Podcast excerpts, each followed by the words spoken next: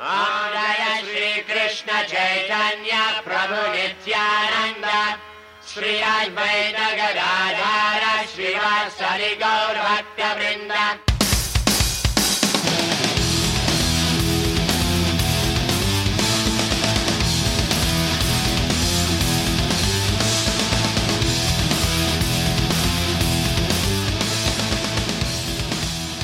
Hello, and welcome to Yoga for the Revolution, a show about self care in the age of resistance. Today, I want to talk about consequences and attachment and getting your warrior on. Since I've started this podcast, I've been thinking about Krishna and Arjun, and I've held off talking about it for a number of reasons. It seemed too big, too esoteric, too specialized. I'm not a Gita scholar. I read the Bhagavad Gita in college and then again pieces of it during my yoga teacher training, but it's heady stuff. So this is a little bit of a stretch for me in that way, but it keeps on coming up for me. So I figured, you know, what the hell, let's dive in. I imagine many of you listening already have no idea what I'm talking about, so let me back up. The Bhagavad Gita is a Hindu scripture written as poetry. It's 700 verses of a larger epic called the Mahabharata. The main focus of the story is a dialogue between Arjuna, who's a prince, and Lord Krishna, who in this story is a charioteer, but that's like a whole separate thing. The prince is facing a war. And this will be a really elementary distillation of the facts here, but the prince is facing a war between the good guys and the bad guys. He doesn't want to fight at all because he's torn about the relative merits of war and all the consequences that come with it. Maybe he's a pacifist, or maybe he's confused or lazy. In any case, he is counseled by Lord Krishna to do his duty as a warrior. So it's obviously about a lot more than that. It's about self and soul and about the moral and ethical entanglements of life in general and self realization. And it's in Sanskrit. So everything is a translation. Everything I've read in English, obviously, is a translation, which leads to differences in interpretation and meaning. All of that said, there is a main allegory at play that has to do with choice and action and outcomes. And that's the part that keeps coming up for me.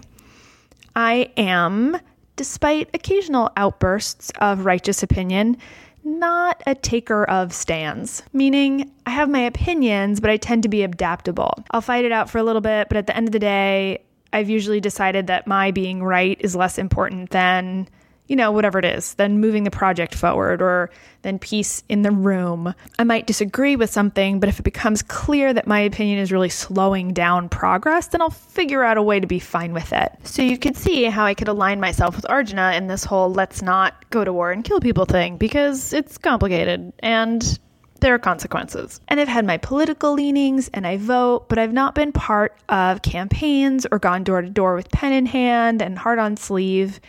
I kind of let all of that take care of itself until recently that felt like the right way to do things for me. Then the election came and I was in shock.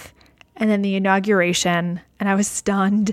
And now every day I'm in some state of surreal disbelief or sadness or anger or numbness. And we've talked about all of that here. And I felt, as I've mentioned to you guys before, for the first time ever, called. Called to use my voice for something other than marketing and selling zippers and shoelaces. But, and this is where Arjuna comes in, I am not by my nature a fighter. I mean, I've got fight in me, obviously, but it's more of a passive type fight. So, this seems like a good moment just for a second to caveat all this me talk.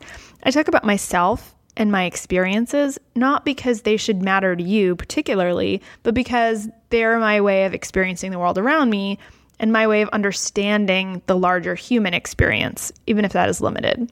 I imagine that if I am feeling some way, that some of you are feeling some way too. And this way, when I'm talking to you guys, I don't say it's hard for you to do something or when you feel this way because I don't know you. But I imagine if I share my experience, that you might relate to it. Okay, I hope all that makes sense. We'll move on back to Arjuna. Arjuna is feeling some resistance going into battle for many reasons. He knows people on the other side. He's concerned that killing is wrong, and after all, he could also lose. And Krishna basically tells him, Don't sweat it. It's not your job to worry about those things. You are a warrior, and so your job is to war. Don't worry about losing. That part is out of your control. And maybe killing is wrong and you'll feel guilty or suffer the consequences of karma. But choosing not to go to war will also have consequences. And you are a warrior, so your job is to war. If you choose not to do your job, that also has consequences. So just do your job and let everything else get sorted out by someone else. Don't be attached to the outcome, win or lose. Don't be attached even to the consequences of your actions. Instead, focus on what your duty is to do and do it. And in the words of Nike, Krishna says, just do it. Here's one translation of the verse Therefore, without being attached to the fruits of activities, one should act as a matter of duty. For by working without attachment, one attains the supreme. What's important to note is that it discourages action for the sake of gratification.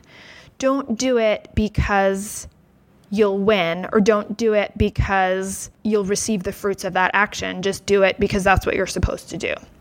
Do the thing, whatever it is, to help the society.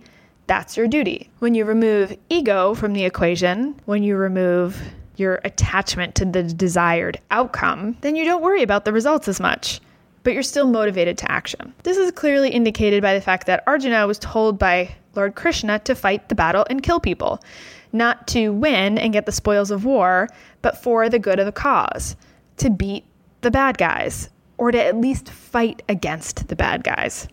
So here's more of that same translation. As the ignorant perform their duties with attachment to results, the learned may similarly act, but without attachment, for the sake of leading people on the right path. So when you go to choose to do something, you'll either do it or not do it. There's no in between. But that you can choose. You can choose to either do it or not do it. The result, however, is not in your control. The limit of your choice is whether you fight or you don't fight. The result of the fight is not in your control. Just because you want to win doesn't mean you will win. You might lose. But if you're not attached to winning or losing, then you won't be afraid of losing. The argument that Gita is making is don't think about winning or losing. Your job is to fight regardless of the outcome. So the goal then is to do the thing, make the choice, do the work without having a desire for its outcome. This is what desireless action or selfless action is about action performed with indifference to the outcome. This is a little bit like the idea of it's the journey, not the destination. Right? It's not about the end point, but about the doing itself. A cross country road trip isn't about getting to the other side of the country. If that were the only thing that mattered, you could take a plane. Instead, it's about the journey, seeing things along the way, the nation's largest ball of twine, whatever it is. So, this is an interesting point about motivation. Why do we keep on writing our postcards if we don't see an immediate change in the outcome of the government or the administration? I made my phone calls this week and nothing changed. How do I stay motivated to do it? Why do it at all? Am I just texting into a void? Am I just making phone calls to a voicemail machine? And part of that is because, according to the Gita, I have no right to the fruits of my actions. My job is to do the action, not to get the benefits. Now, you could get the benefits, but the idea here, at least in this teaching, is not to be motivated by the benefit. Do the action because it's the right thing to do, because it's your karma to do. You can desire the result, though there's some disagreement on the idea of desire alone, but we'll save that for now. You might want the result, but that doesn't mean you'll get the result or that you have the right to claim the result. Think of it this way everyone in the Olympics wants to do well. They train for years, for their whole lives, to perform in one event on one day. They may desire the gold, but that doesn't mean they have a right to it. You can train and practice because you love gold, or you can train and practice because you love the sport. You see the difference there? The result may be the same, but who's going to have a better life in the meantime? So I make my phone calls to my senators and congresspeople not because they will thank me or because I'll get a gold star or even really because I know that it will make a difference and I will reap the benefits from that, but because it's the right thing to do to speak out. When I lose steam, which I do, it's good then to remember that inaction is also a choice. When I choose not to do something, then I'm not only choosing not to go after the results I want, I'm choosing to go against what is right to do. So, in the scenario where I am writing postcards or I am calling people to say he needs to release his full tax returns or he needs to let us know what his ties with Russia are or whatever it is, I may get demotivated. I may get ground down by the fact that I keep on calling and nothing is changing. That is because I'm attached to the results. I am doing the action because I want the result, right? Like I'm writing the letter, I'm making the call because I want someone to change something on my behalf. If I'm not motivated by the result, by the benefit of the result, if I'm not attached to the outcome, then my motivation never falters because I know it's the right thing to keep on speaking up. Therefore, I keep on speaking up regardless of the outcome. Then, if I choose not to make a phone call or write a postcard or do whatever in a day, it's not because well, it doesn't matter, like nobody's listening anyway, because I'm not attached to that outcome anymore, right? Theoretically. So I can't be demotivated by not getting the benefits.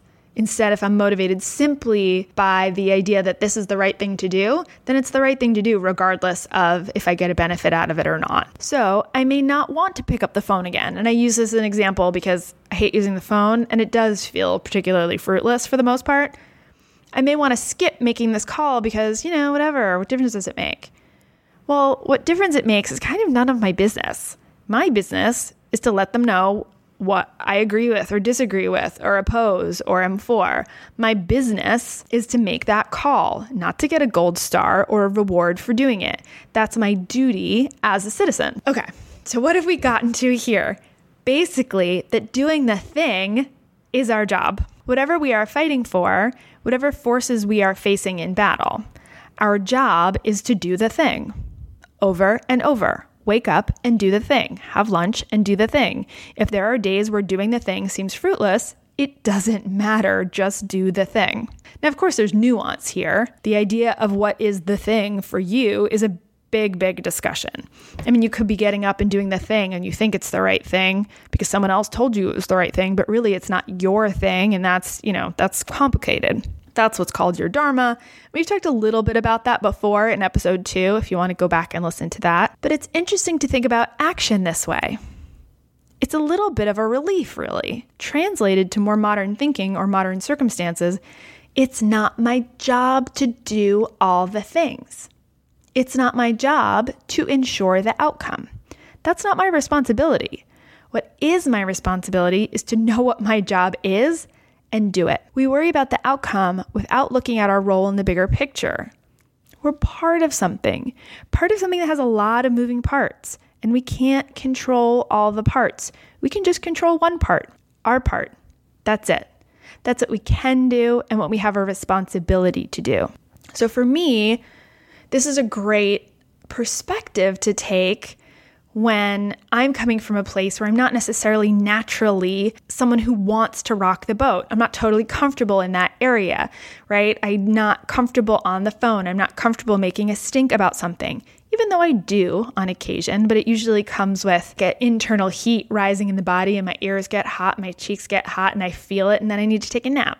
Right? I'm not like naturally a fighter. That said, when I'm not attached to the outcome of the fight, it just makes it easier. And I'm not sure if you guys feel this way, but maybe you do. And it, it's an interesting experiment to play with in terms of your mentality when it comes to keeping the fight going. A lot of times we may feel to, to, kind of mix all my traditions, it may feel like a Sisyphusian task.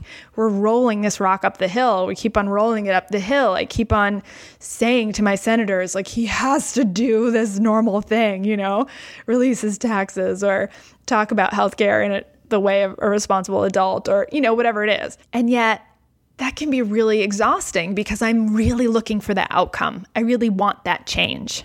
And of course I do because I'm human and it's it's human to desire.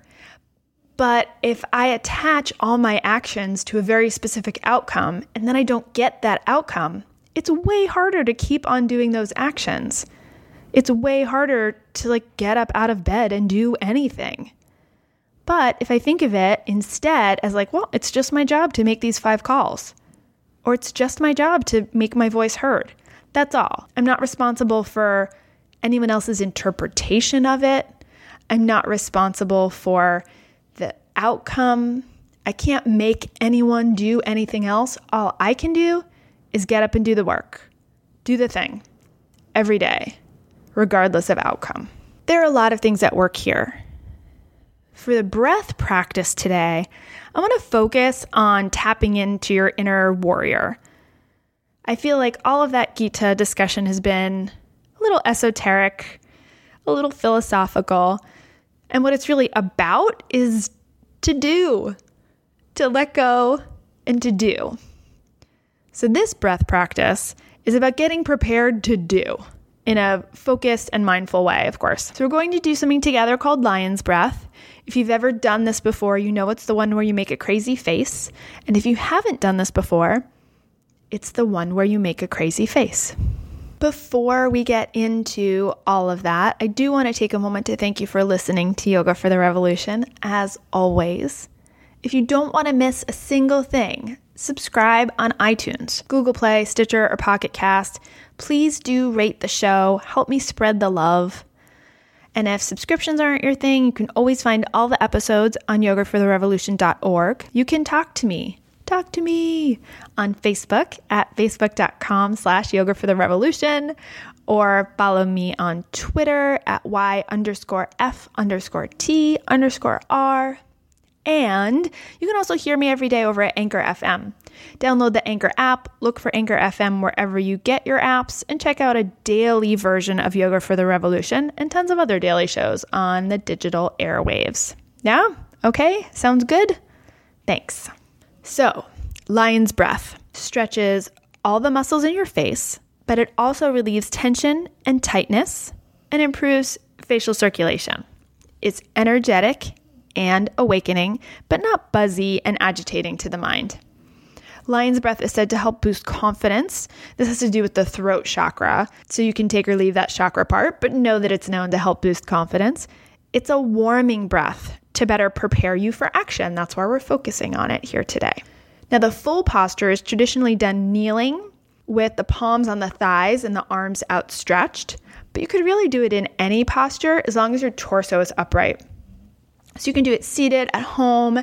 If you're not a yoga practitioner, you don't want to roll out the mat, you still want to try it out. You could do it on your commute if you want to. I mean, you might scare some people nearby, but you know, don't be attached, right? That's not your responsibility. I'll talk through what it is and then I'll lead it more slowly so you can play along at home. So, whatever your position is, most of the work is done in the face, throat, and lungs. So, this is the talk through part. We'll start by breathing in through the nose, and then you'll open your mouth big, big, big, wide, like at the doctor's office, and stretch your tongue out all the way, trying to touch your chin with your tongue really far. And then you'll exhale with a sound. It's a ha sound, almost like you're fogging a mirror. At that point, your eyes are wide open and you can look right at your third eye center. That's the point right in between and above your eyebrows. The third eye is said to govern intuition. So here, you're bringing your attention there so your action can be guided by your Dharma. It's a little eye crossy, so don't focus too hard or you'll get a headache. So let that be a soft focus. All right, that's the prep. We'll do this a few times. We'll come back to normal breath so you can work up to doing more rounds in a row. But for now, we'll start slow. Take a few moments to deepen the breath and find an even length in the inhalation and exhalation. Bring your awareness to the third eye point as you breathe. Begin to deepen the breath and relax your shoulders down your back. Take a deep inhale through the nose and open your mouth as you exhale. Stick your tongue out, stretch the muscles in your face as you exhale. Your mouth should be as open as possible. And then inhale, exhale, mouth open, tongue out. Exhale all the air out. And then Inhale again. Exhale. Ha. Sound is strong. Tongue is out. Last time. Inhale. Exhale all the air out. And release. Bringing the tongue back into the mouth. Relax your face and throat. Take a few deep breaths here. And that's lion's breath. How did that feel? Notice the eyes. It can be uncomfortable to have that close focus. It's okay. You can work on softening the gaze. Notice if you feel warm or cool, energized or calm, and just take a moment. Also, notice the mental activity, right? Did you think that was silly? Did you think it was great? Just take a moment. It's a practice. Try this in the morning, which is a great one. As long as you're not going to frighten anyone, you can really do it anytime. I love to do it in the morning. Notice how you can approach your day, whether it's resistance related or just work or just doing the dishes at home. Can you do it without being attached to the outcome? Not doing it in order to be praised, but just enjoying the process in some way. Let me know how it goes. Until next time, keep breathing and live to fight another day.